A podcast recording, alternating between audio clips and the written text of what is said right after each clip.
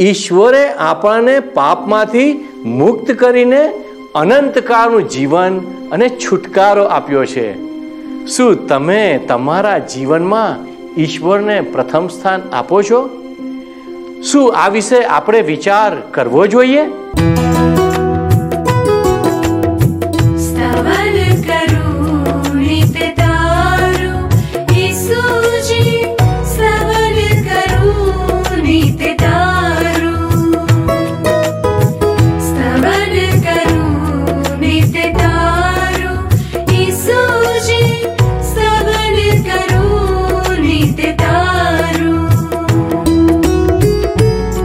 सवारे साध सा महिमा प्रभु तारो।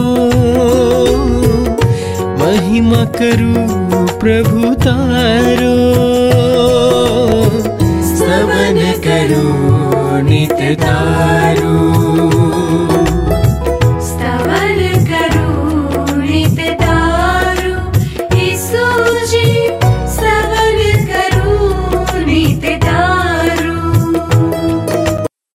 પ્રિય મિત્રો, આજના સ્તવન કાર્યક્રમમાં આપ સર્વનું હાર્દિક સ્વાગત કરું છું.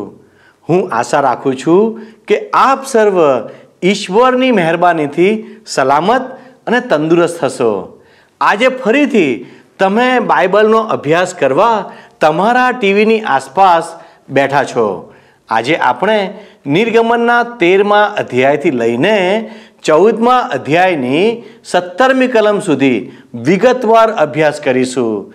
જેમાં પ્રથમ જનિતને પવિત્ર કરવા, પાસખા પર્વને પેઢી દર પેઢી પાળવાની વિધિ ઠરાવવી, પ્રથમ જનિતને અલગ કરવા, ઇસરાયેલીઓનું મિસરમાંથી નીકળવું, ઈશ્વરની મેઘસ્તંભ અને અગ્નિસ્તંભ વડે દોરવણી આપવી વગેરે વિષયો વિશે મનન કરીશું. વહાલા મિત્રો, જ્યારે આપણે ઈશ્વરની નિકટ આવીએ અથવા તેમને આપણા ઈશ્વર તરીકે માનીએ છીએ, ત્યારે ઈશ્વર એવા લોકો માટે કેટલાક નિયમો ઠરાવે છે. જેમાં પ્રથમ જનિત એટલે જે શ્રેષ્ઠ છે તે ઈશ્વર માગે છે. ઈશ્વર ઈચ્છે છે કે પાસખા પર્વ એ લોકો માટે યાદગાર બની રહે.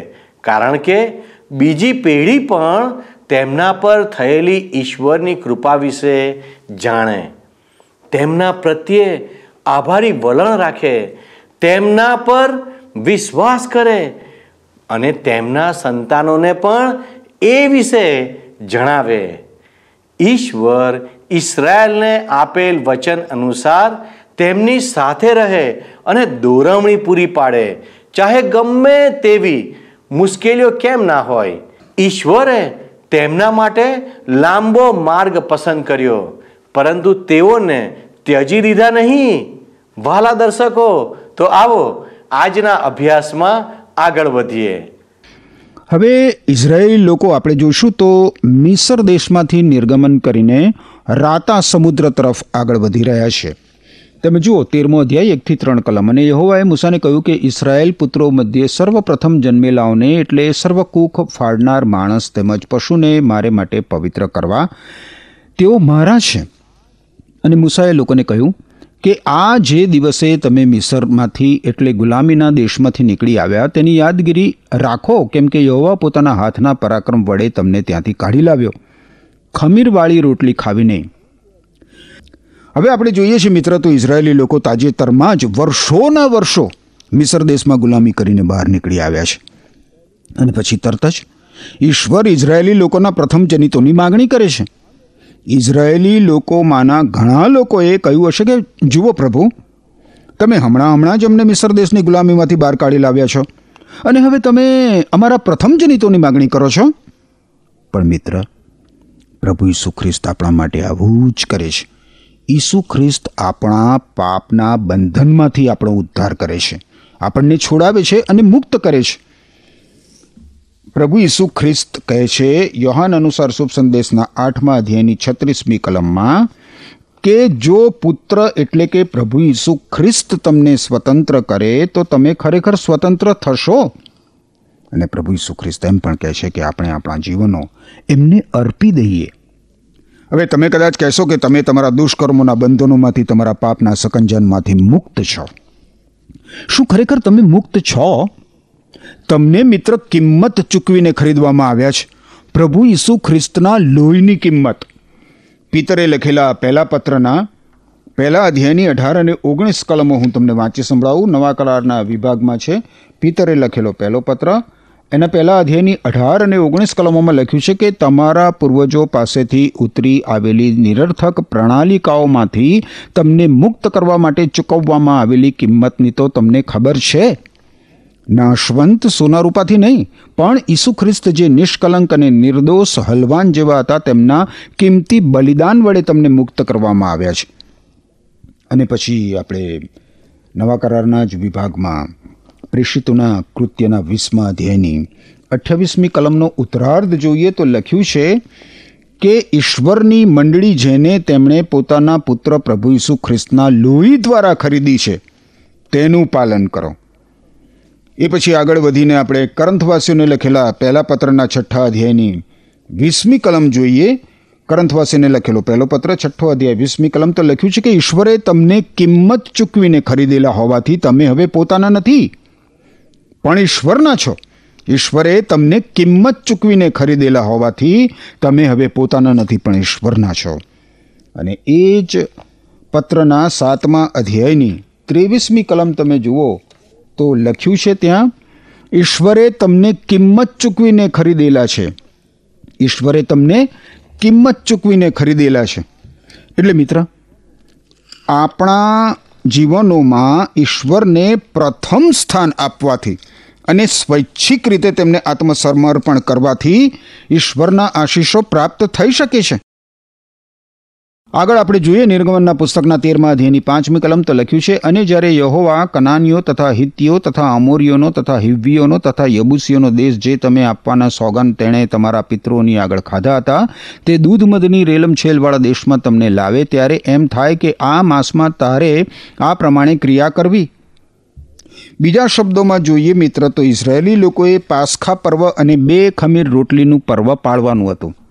છઠ્ઠી અને સાતમી કલમમાં લખ્યું છે કે સાત દિવસ તારે બે ખમીર રોટલી ખાવીને સાતમે દિવસે યહોવાનું પર્વ થાય. એ સાત દિવસ બે ખમીર રોટલી ખાવી અને તારી પાસે ખમીરવાળી રોટલી જોવામાં ન આવે ને તારી પાસે તારી સર્વસીમોમાં ખમીર જોવામાં ના આવે. આ ઇઝરાયેલી લોકોએ લગાતાર અહીં લખ્યું છે એ પ્રમાણે સાત દિવસ બે ખમીર રોટલી ખાવાની હતી.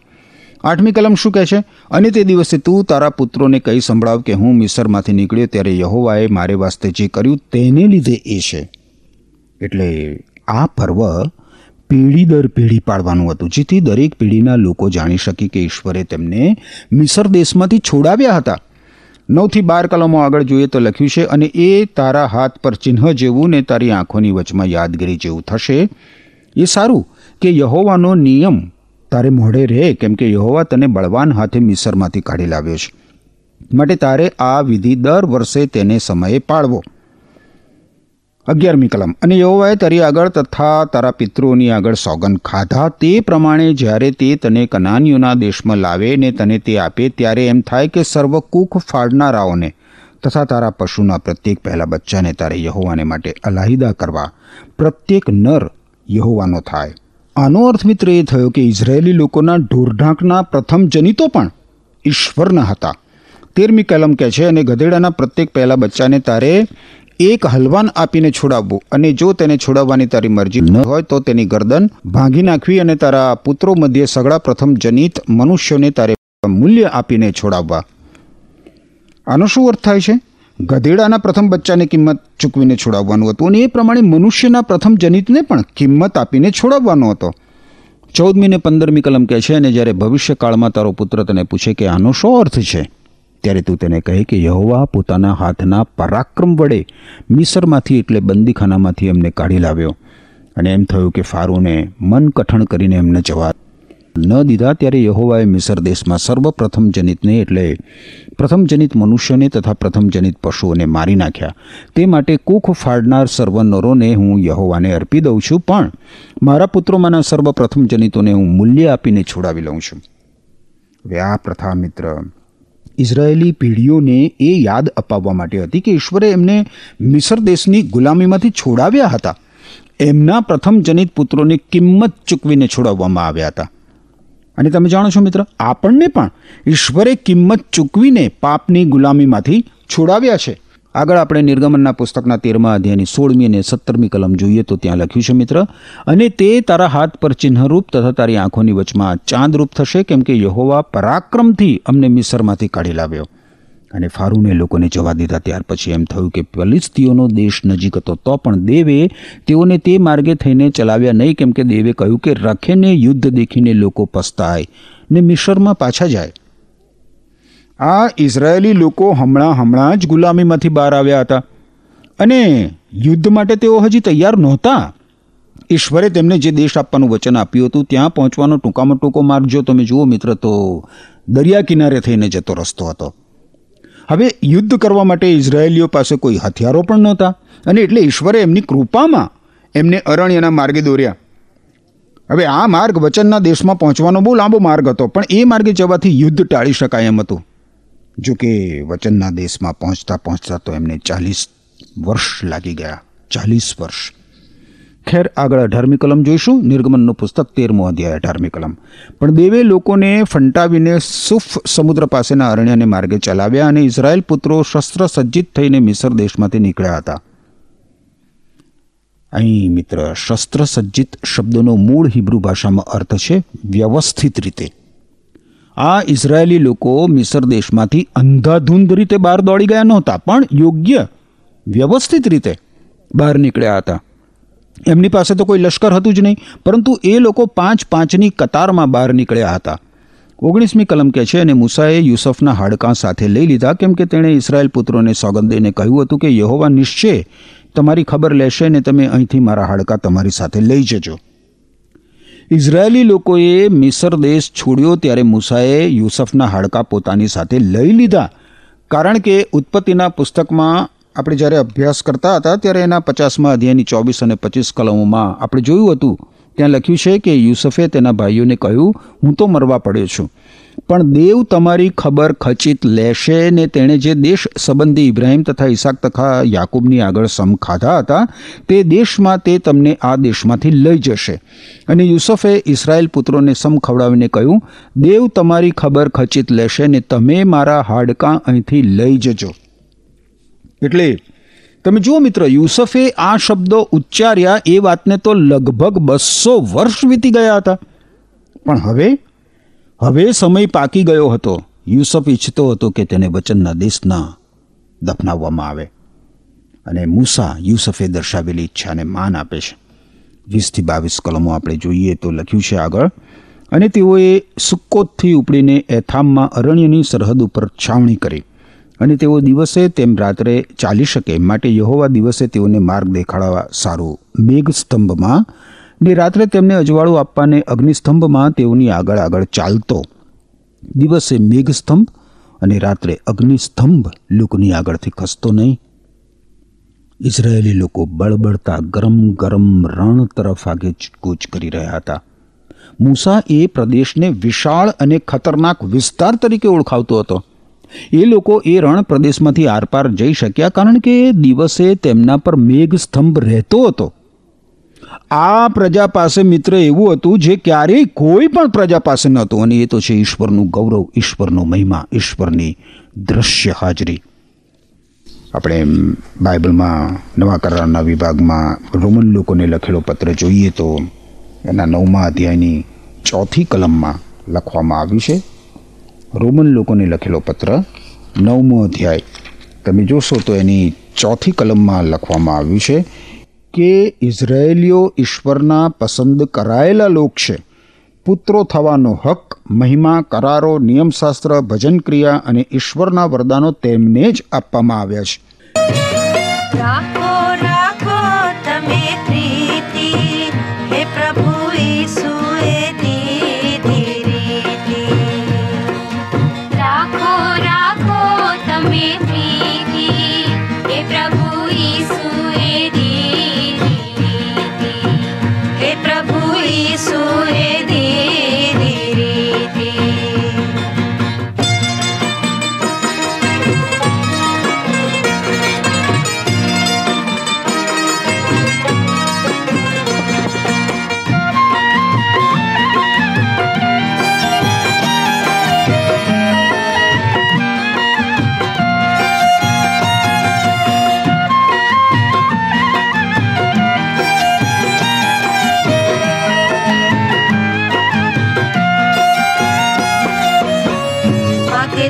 आशीष यो ना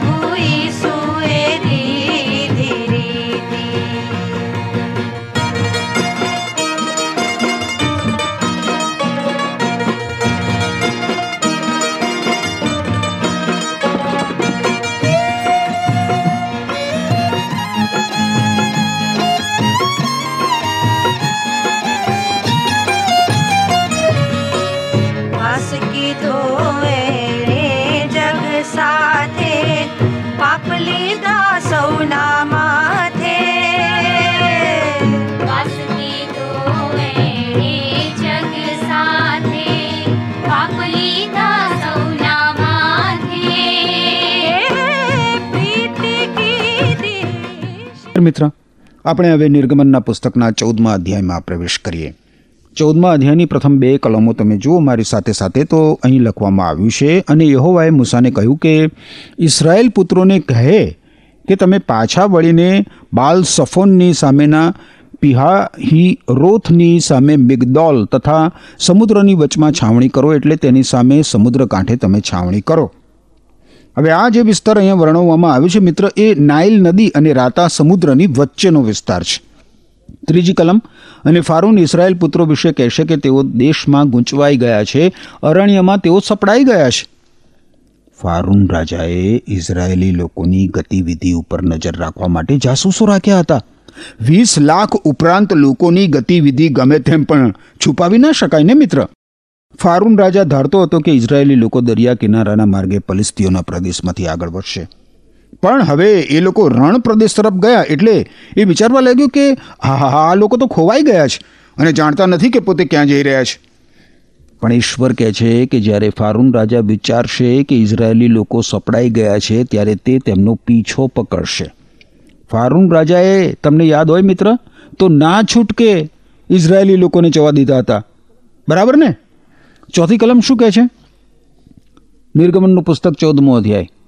ચોથી કલમ, અને હું ફારૂનનું હૃદય હઠીલું કરીશ ને તે તેઓની પૂંઠે લાગશે અને ફારૂન ઉપર તથા તેના સગળા સૈન્ય ઉપર હું મહિમાવાન થઈશ અને મિસરીઓ જાણશે કે હું યહોવા છું અને તેઓએ એમ કર્યું. આપણને એમ લાગે મિત્ર કે મિસરી લોકોએ પૂરતા પ્રમાણમાં વિપત્તિઓ સહન કરી હતી.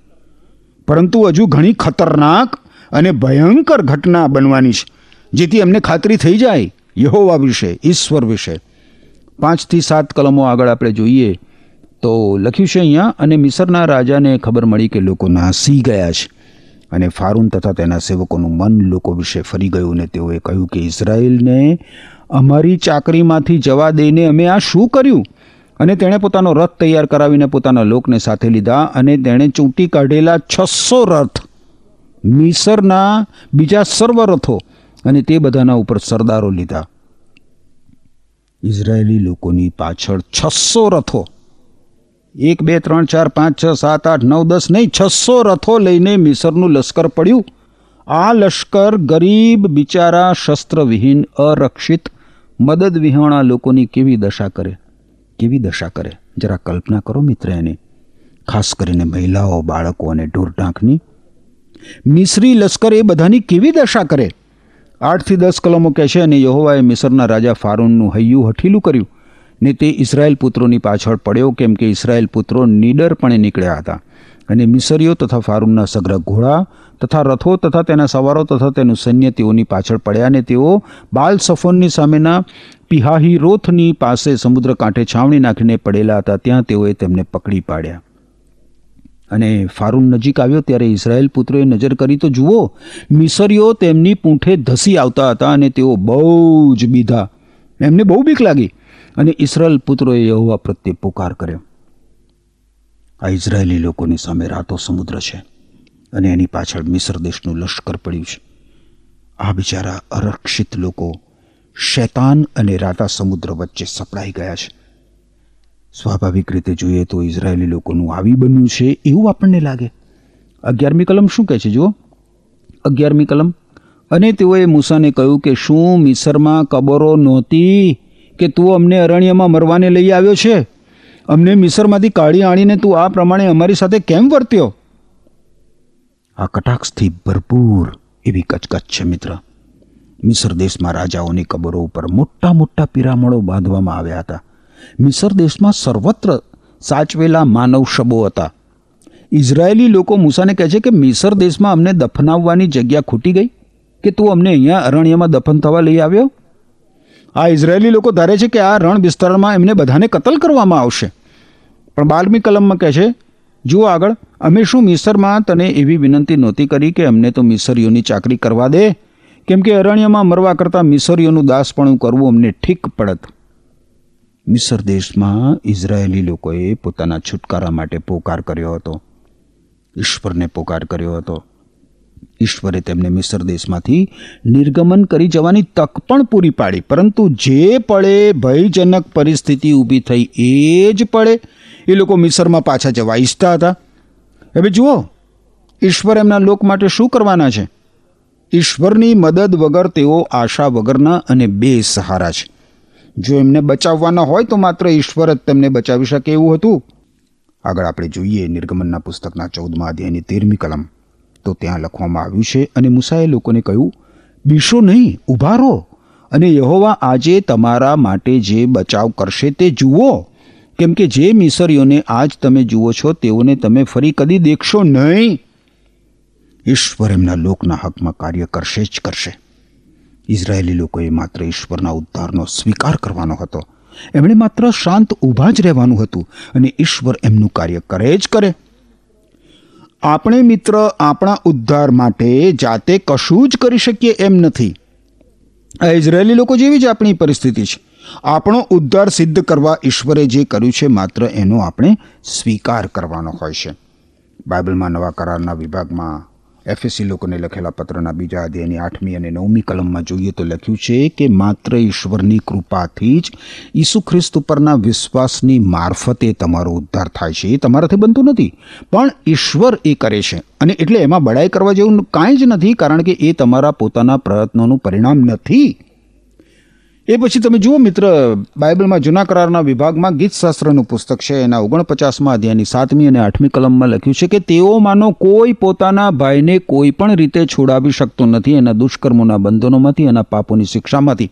અથવા તેના બદલામાં દેવને ખંડણી આપી શકતો નથી, એના પાપનો દંડ ભરપાઈ કરી શકતો નથી. કેમ કે એના પ્રાણની ખંડણી અમૂલ્ય છે અને એ વિચાર તેણે સદા માટે છોડી દેવો જોઈએ.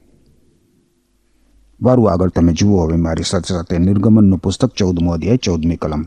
અહીં લખ્યું છે કે યહોવા તમારા માટે યુદ્ધ કરશે ને તમારે શાંત રહેવું. યહોવા તમારા માટે યુદ્ધ કરશે. પંદરમી અને સોળમી કલમ આગળ કે છે અને યહોવાએ મૂસાને કહ્યું કે તું મને કેમ પોકારે છે? ઇસરાયેલ પુત્રોને કહે કે તેઓ આગળ ચાલે અને તું તારી લાકડી લઈને તારો હાથ સમુદ્ર ઉપર લાંબો કરીને તેના બે ભાગ પાડી નાખ. અને ઇસરાયેલ પુત્રો કોરી જમીન પર ચાલીને સમુદ્રની મધ્ય થઈને જશે. ઇઝરાયેલી લોકોએ શાંત રહીને શાંત રહીને ઈશ્વરનો ઉદ્ધાર જોવાનો હતો. પરંતુ ઈશ્વર એમનો ઉદ્ધાર સિદ્ધ કરે ત્યારે તેમણે વિશ્વાસથી એને પોતાનો કરી લેવાનો હતો. તેઓ આગળ ચાલશે કે નહીં, એમાં ઈશ્વર ઉપરના એમના વિશ્વાસની સાબિતી રહેલી હતી મિત્ર. ઈશ્વરે તો ચમત્કારિક રીતે રાતા સમુદ્રના બે ભાગ કરી નાખ્યા અને ઇઝરાયેલી લોકો એ સમુદ્રમાંથી કોરી જમીન ઉપર થઈને ચાલીને ગયા. અરે, એમના પગ પણ બીના થયા નહીં, મિત્ર? સત્તરમી કલમ આગળ કહે છે, અને જો હું તો મિસરીઓનું હૃદય હઠીલું કરીશ ને તેઓ તેમની પૂંઠે ધસશે અને હું ફારૂન તથા તેના સર્વ સૈન્ય તથા તેના રથો તથા તેના સવારો ઉપર મહિમા પામીશ. હવે તમે વખતે મિત્ર સમુદ્ર કિનારે ઊભા હોત અને ઇઝરાયેલી લોકો પાછળ સમુદ્રમાં પોતાના લશ્કર સાથે જતા ફારૂન રાજાને પૂછ્યું હોત કે, રાજાધિરાજ, તમે શા માટે ઇઝરાયેલી લોકો પાછળ પડ્યા છો? ઈશ્વરે તમારું હૃદય કઠણ કર્યું છે તેથી? તો ફારૂન રાજા ખડખડાટ હસી પડ્યો હોત અને તમને કહ્યું હોત કે, અમે તો ઇઝરાયેલીઓને પકડી લેવા માંગીએ છીએ, એટલે એમની પાછળ પડ્યા છીએ. હકીકત એ છે મિત્ર કે મિશ્રી લોકોના હૃદયમાં જે હતું તે કરવા માટે ઈશ્વર તેમના ઉપર દબાણ કરતા હતા. અને યાદ રાખો મિત્ર, ઈશ્વરનો એ સિદ્ધાંત આજે આપણને પણ લાગુ પડે છે. આપણા હૃદયમાં જે કંઈ હોય છે એ ક્યારેક ને ક્યારેક બહાર આવે છે અને ત્યારે આપણું અંગત આંતરિક વ્યક્તિત્વ છતું થઈ જાય છે. સાચા અર્થમાં આપણું આંતરિક મનુષ્ય તક કેવું છે મિત્ર? આપણું વ્યક્તિત્વ કેવું છે? ઈશ્વરના પવિત્ર વચનોના પ્રકાશમાં એની તપાસ કરવા માટે ઈશ્વર તમને કૃપા આપો. આમેન. વાલા મિત્રો, આજનો અભ્યાસ આપણને એક સવાલ પૂછે છે. શું હું ઈશ્વરને મારા જીવનમાં પ્રથમ સ્થાન આપું છું કે નથી આપતો? ઈશ્વરે આપણને પાપમાંથી મુક્ત કરીને અનંત છુટકારો આપ્યો છે. એ કોઈ પણ મનુષ્ય માટે શક્ય નથી. આપણે તેનું ઋણ કોઈ પણ રીતે ચૂકવી શકીશું નહીં. પરંતુ જો આપણે ઈશ્વરને આપણા જીવનમાં પ્રથમ સ્થાન આપીએ છીએ, તો આપણે તેમના પ્રત્યે કૃતજ્ઞતા દર્શાવીએ છીએ. ઈશ્વર સર્વોચ્ચ છે અને તેમને સર્વોત્તમ જ આપવું જોઈએ. આજે આપણી સ્થિતિ કેવી છે? આપણા ઉદ્ધાર માટે ઈશ્વરે તેમના એકના એક પુત્ર પ્રભુ ઈસુ ખ્રિસ્તને આપી દીધા. આપણે તેના બદલામાં કંઈ આપી શકતા નથી. તેથી ઈશ્વર ચાહે છે કે આપણે આપણા બાળકો અને તેમના બાળકોને પણ બતાવીએ અને શીખવીએ, જેથી પેઢીઓ સુધી તેમને યાદ રાખવામાં આવે. તેના બે મુખ્ય કારણો છે કે બીજી પેઢી ઈશ્વરને સમજે અને વિશ્વાસ કરે. જ્યારે આપણે બાળકોને આ બાબતો જણાવીએ છીએ, ત્યારે તેઓ તે સમજી શકે છે. વાલા દર્શક મિત્રો, ઈશ્વરને આગળના માર્ગની ખબર હતી. કે તે લાંબો છે, નિર્જન છે, કોઈ પણ સુવિધા વિનાનો છે. એવા માર્ગમાં ઈશ્વર તેમની અદ્ભુત રીતે કાળજી લેવાના છે. આપણા જીવનોમાં પણ એ જ ઈશ્વર આજે પણ એવી જ કાળજી લેવા તૈયાર છે. પણ એક શરતે શું આપણે તેમના માર્ગમાં ચાલવાનું પસંદ કરીશું? નિર્ણય તમારા હાથમાં છે. ઈશ્વર તમને યોગ્ય નિર્ણય લેવા સહાય કરો અને ઈશ્વર આપને આશીષ આપો. આમેન. શું તમને આ કાર્યક્રમ ગમ્યો? અત્યારે જ અમને મિસ કોલ કરો.